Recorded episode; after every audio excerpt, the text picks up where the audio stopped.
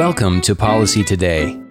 Thoughtful discussion of current issues vital to the future prosperity of Washington State. Produced by the Washington Research Council. My name is Lou Moore. I'm with the Washington Research Council, and I'm with Chris Sjoblom here today, who is our research director and senior economist. And it's a good thing that he is, because today we're going to talk about dynamic scoring. We're going to look at uh, look at the effects of fiscal policy through the lens and uh, through the methodology of dynamic scoring. And Chris, this is a, a topical issue because CBO is now required as of uh, the first of the year to uh, employ dynamic scoring when they look at fiscal policy. So, what's up with this, and what the heck is dynamic scoring anyway? So, well, it's it's often called the uh, Full Employment for Economists Act, uh, or rule in this case. Um, it's uh, um, dynamic scoring, um, uh, first of all, scoring. Uh, for any um, tax or major tax or spending bill, uh, the the budget analysts are, are, required to to make an estimate of uh, what that uh, that uh, bill will end up costing the uh, uh, federal um, uh, government, or it, the, we have this on the state level also, what what it will cost the state government, um, and and dynamic scoring. Um, attempts to take into account uh, the effects of the bill in question um, on the economic performance of the governmental unit being analyzed. So, uh, in in the case of uh, of the federal government, if you pass a bill um, uh, that was going to cut tax rates, um, a, a, static score would simply uh, take a, a, fixed projection of uh, of how the economy was going to evolve over time, and and see how against that unchanging fixed um, um, forecast uh, what the revenue consequences would be of a reduced tax rate on a particular part. Uh, with dynamic scoring, um, the, the, dynamic scoring attempts to take into account the feedback between changes in tax rates and changes in levels of, ac- of economic activity. So, if a tax rate was reduced and it was expected that the, the economy would expand because of that reduction in, in uh, the tax rate, um, the uh, dynamic score would take into account, in addition to the revenue loss because of the lower rate, uh, it, all, it would account for additional revenue coming in because of the increased level of economic activity. Okay, so uh, Chris, I note that uh, the New York Times, in a headline they used for a story about dynamic scoring, called it defensible but slippery. What are they talking about? Did, did they get that right? Yeah, in, in principle, you know, in principle, you want uh, um, legislators uh, to be cognizant of all of the impacts of any um, any any bill that's potential impacts of any bill that's before them, uh, and and it, it, makes perfect sense for the for the um, the, the, folks who are modeling um, uh, their staff who are, are looking at, at the consequences of legislation to take into account all of these dynamics. Uh, the, what the slippery part is that um, that these uh, dynamic models themselves have a great deal of uncertainty um, uh, uh, associated with them. You know, we're, we're, we're dealing with economists, and uh, econ- you get uh, p- pull in a half dozen economists, and you'll get a dozen different opinions. Are, are you saying, Chris, that uh, economics is not only the dismal science, but also the slippery science at times? At times. Okay. Well, well you, you mentioned modeling, which is a, a subject uh, in itself that's very interesting to me. So, uh, an economic system is very complicated. So I guess if you're going to look at it holistically, you, you have to have a, a, model that is robust enough to, to handle a lot of data. And models over the years have become much more robust as our co- computing ability has been increasing geometrically. So are, are, is, uh, is that world up to the job of doing this kind of modeling? Um, I think the answer to that is yes. It is kind of up to it, but but it, I think it's unrealistic for for the, the models to come up with a single answer. Uh, I mean, because of the uncertainty we have about the the models, uh, the most you, what, what you can hope for is that the that the um, uh, the analysts will provide legislators with a range of possible estimates and trying to trying to communicate where the uncertainty is and and such. Uh, you know, this is a very uncertain. You know, legislators always have to make decisions uh, in the face of tremendous uncertainty. And I think just quantifying that uncertainty is an important um, role for the analysts that aid them. Mm-hmm. Uh, well, uh, Mankiw in this article in the New York Times points out that, that one of the uncertainties isn't just about economic behavior, it's about how the legislatures of the future might react to some negative uh, things coming out of, off of this policy, and that their reactivity may have a big factor as well. So. Yes, yes, yeah. And, and that's, you know,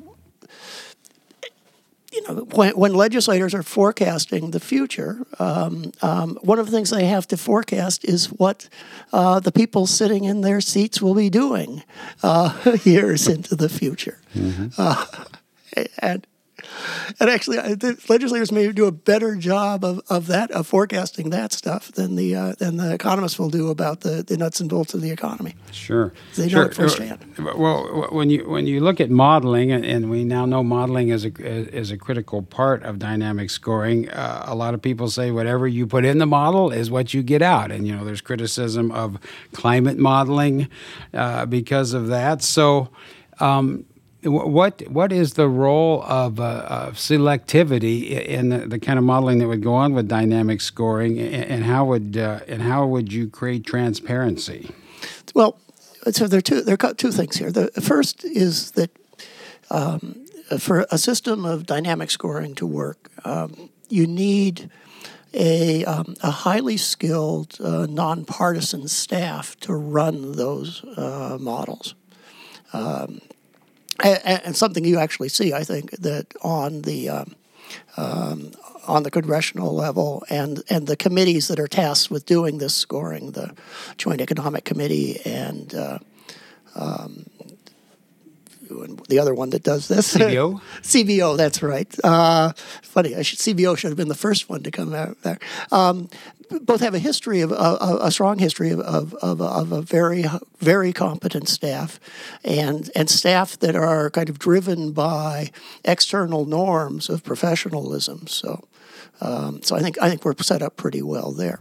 Mm-hmm. Uh, but the second thing that you that you really want to have is that is the for the um, the the uh, staff to be running several different models with different sets of assumptions, so that they and then communicating to the um, uh, to the legislature legislators um, um, the the range of the uh, uh, of possible outcomes and how those outcomes vary depending on how the the model chosen and then how various parameters within the model are are tweaked. Mm-hmm. Yeah, and uh, uh, coincidentally enough, our annual dinner speaker, Dr. Evans, is uh, kind of in this game a little bit and uh, is from the Open Source Policy Center uh, at American Enterprise Institute. And of course, their their answer to this is that the the modeling that actually creates the policy has to be open source, so people can evaluate how how yes. that selection of uh, data occurs. Yes, yes.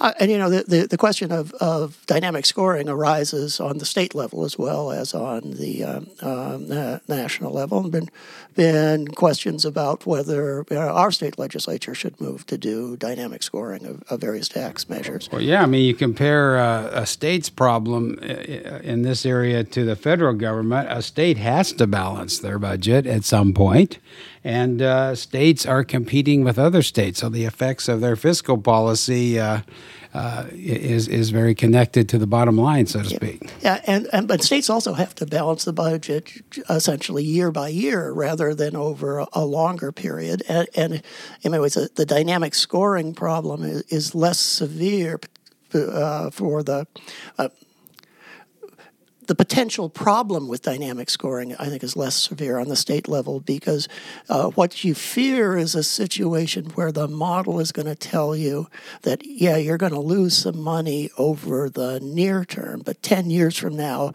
uh, the dollars are going to be rolling in. Uh, and and states just don't have the opportunity to kind of exploit that uh, that intertemporal difference. They've got to be sort of balanced year by year by year. Sure. Uh, well, when you mentioned that, and, and earlier you talked about uh, a nonpartisan staff and the importance of neutrality and those kinds of things, that there is kind of a partisan divide on dynamic scoring because supply siders tend to like it, and those who are not in that direction tend to not like it as much. Is that correct? That's true. That's true. But but it's not clear that the models that will be used for dynamic scoring will have show as much bang from tax cuts as the supply siders um, uh, expect that they will. Mm-hmm. Um, so, just to go back on the state level, um, it, it, I think there's a, a, a limitation on the in our state for the use of dynamic scoring is um, our short legislative session and the and the great deal of time that, that goes into doing a competent dynamic scoring exercise.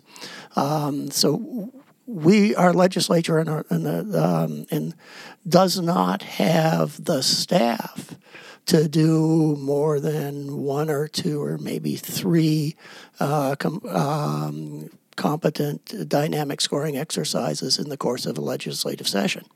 Um, when uh, when the legislature comes in, there are bills upon bills are thrown into the hoppers, and staff is running around trying to get a handle on each one, each and every one of them, and they don't have the luxury of the time to do the kind of detailed analysis that a, a competent dynamic score requires. Mm-hmm. Well, the CBO is now tasked with doing dynamic scoring, and they have a new director, and I think he might have his hands full. Yes, it'll be fun to watch. It will be indeed. Uh, this has been Policy Today. My name is Lou Moore, president of the Washington Research Council, joined here today by Chris Sjoblom, who is our senior economist and research director. Thank you so much for being with us. Policy Today is a production of the Washington Research Council, dedicated to providing timely, credible research and policy analysis supporting economic vitality and private sector job creation.